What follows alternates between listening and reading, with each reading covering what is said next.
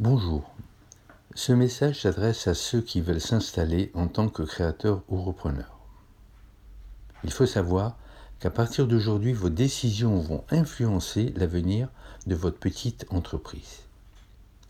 Il vous faut donc limiter au maximum les erreurs qui risquent d'être défaillantes. Alors suivez bien ce que je vais vous dire.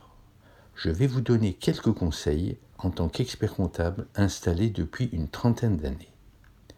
Notez que mes clients ont tous une petite entreprise telle que la vôtre. La première chose que vous devez savoir, ne commencez pas n'importe comment. Tenez, j'ai à l'esprit le cas d'un client qui est venu me voir une petite année après son installation.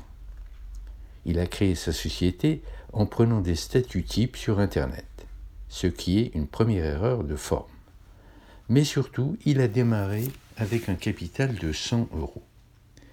En un mot, il a mis sur la table 100 euros pour payer les différentes charges des premiers mois d'installation. Les commandes ont eu du mal à arriver et d'un autre côté, il avait différents frais de fonctionnement à avancer et quelques achats pour constituer ce que l'on appelle son stock outil, c'est-à-dire un stock composé de pièces de base. J'oubliais, il est plombier. Pour le moment, heureusement, il n'a pas de salarié. Il s'est donc retrouvé rapidement en grande difficulté.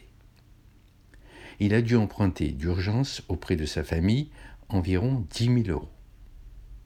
Ce manque de prévision a un peu hypothéqué sa première année d'installation car il commençait son activité avec une dette même si le créancier ne sera pas trop virulent.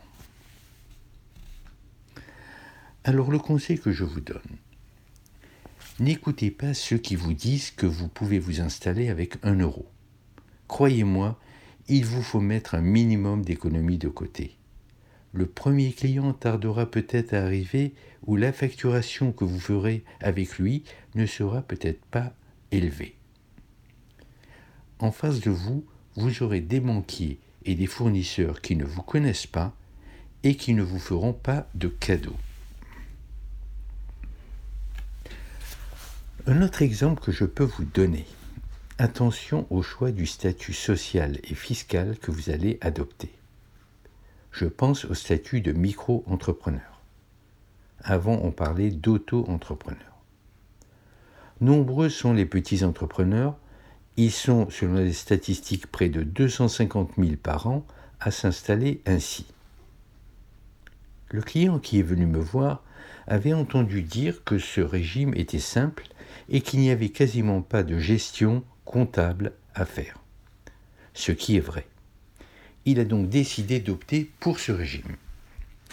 Et puis comme il avait des relations qui le faisaient travailler régulièrement, il s'est vite retrouvé avec un chiffre d'affaires qui dépassait les limites de la micro-entreprise pour un prestataire. De plus, il ne savait pas si son activité était rentable ou pas, car il se contentait de déclarer, comme les textes le prévoient, son chiffre d'affaires au fur et à mesure des besoins sociaux ou fiscaux.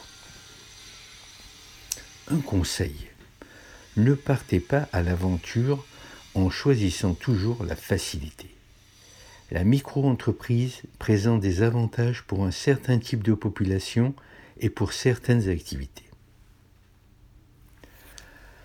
Tenez encore un cas vécu. Dans beaucoup de métiers qui relèvent de l'artisanat, vous devez facturer le temps qui est nécessaire pour effectuer un chantier, une affaire, un contrat, une étude qu'on vous a confiée.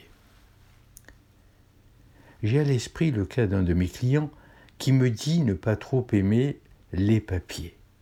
Il part du principe que du moment qu'il fait un bénéfice sur un chantier, cela lui suffit même s'il met un peu plus de temps. En effet, en fin d'année, il dégage un résultat qui lui permet de vivre correctement. Mais quelle vie il a Il travaille au moins 12 heures par jour et sur 6 jours par semaine, le septième lui sert en partie à faire ses devis. Je lui ai demandé quel temps il avait passé pour faire le chantier du client Y. Il m'a dit 15 jours. Je lui ai demandé la facture qu'il a délivrée au client. Il me l'a remise.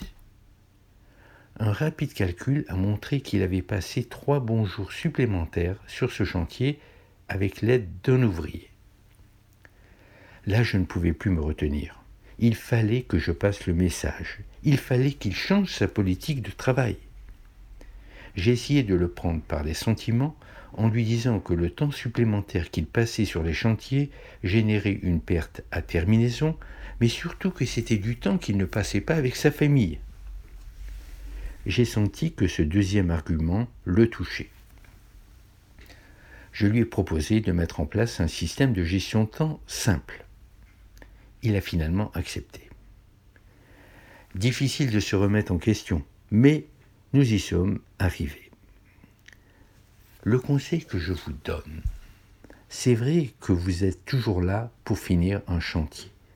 Mais bon, ce n'est pas une solution satisfaisante, car l'addition de ces surplus peut à la limite vous obliger à refuser d'autres chantiers. C'est dommage. Enfin, je vais terminer par un dernier exemple qui va vous montrer à quoi peut conduire une méconnaissance de certains fondamentaux de la gestion du quotidien d'une entreprise.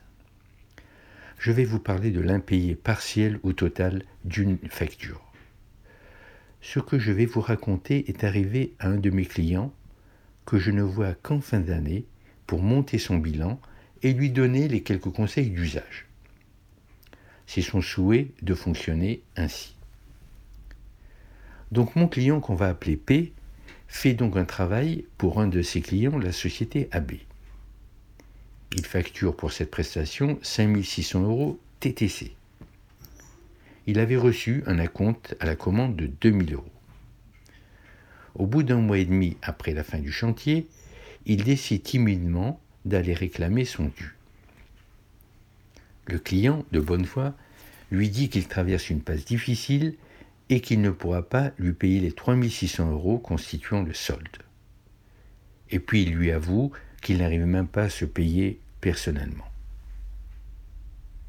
Arrive le moment de l'analyse et de la clôture des comptes annuels. Le compte client AB n'était pas soldé. Je questionne P. Il m'explique et termine par Oh, je me rattraperai sur la prochaine affaire. Je lui dis qu'il faut qu'il tire une leçon de cet échec. Je lui pose la question.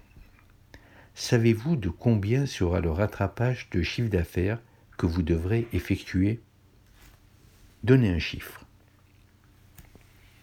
Il me dit, bon, 3600 euh, euros. Eh bien, c'est faux. Faisons le calcul ensemble. Prenez une feuille de papier et suivez ce que je vais vous dire. Vous êtes prêts? Bon. Les données du problème. L'impayé est de 5600 moins 2000 égale 3600 euros TTC. Nous enlevons la TVA, ce qui donne 3000 euros hors taxe. Je suppose que vous avez fait une fiche de rentabilité avant de faire signer le devis. Supposons que vous soyez plombier ou menuisier ou un autre métier de qui relève de l'artisanat. Vous allez acheter la marchandise pour effectuer votre prestation.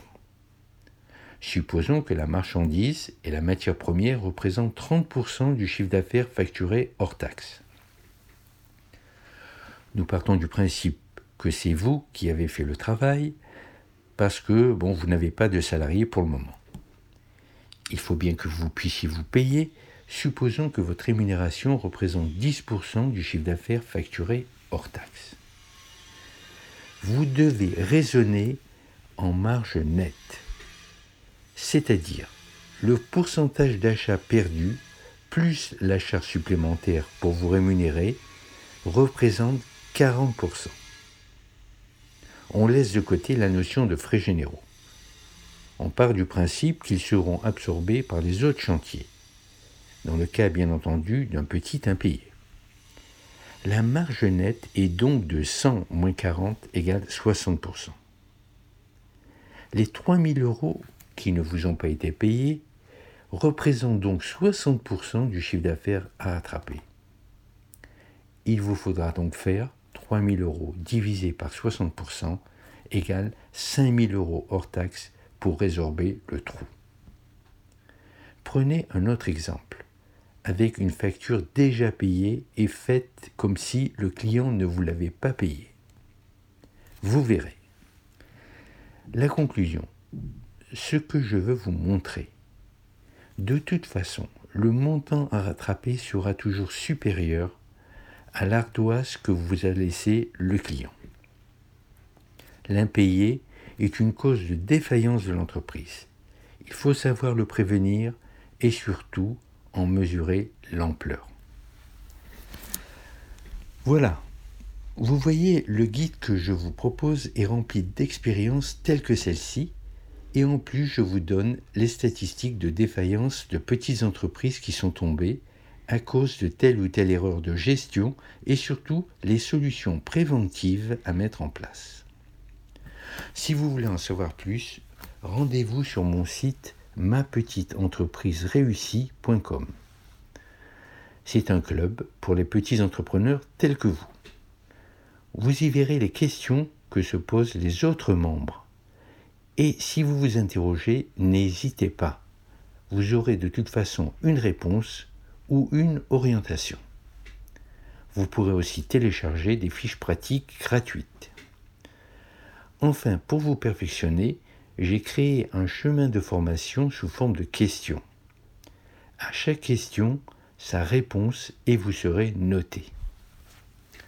Alors après ces différents degrés d'initiation à la gestion du quotidien de votre entreprise, vous pourrez enfin vous installer et démarrer votre activité dans des conditions honorables. Et puis j'oubliais, ne vous isolez pas. Je vous dis à bientôt sur ma petite entreprise réussie au revoir.